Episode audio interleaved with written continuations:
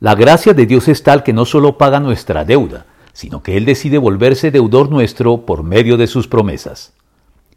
Ya hemos dicho cómo, contra todo pronóstico, Dios, de acreedor, se convierte en deudor nuestro por medio de sus promesas.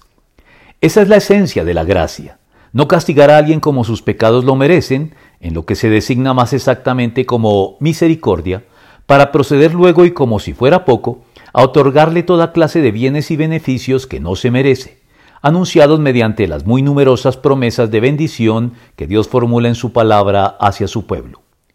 Promesas de las que podemos estar seguros de su cumplimiento final debido, precisamente, a que el suceso central más prometido y anunciado de todo el Antiguo Testamento a favor de los hombres, la venida del Mesías, se hizo realidad plena en la encarnación y primera venida de Cristo al mundo para redimirnos. Por eso, Pablo puede declarar ahora con pleno conocimiento de causa que todas las promesas que ha hecho Dios son sí en Cristo, así que por medio de Cristo respondemos amén para la gloria de Dios. Segunda de Corintios 1:20.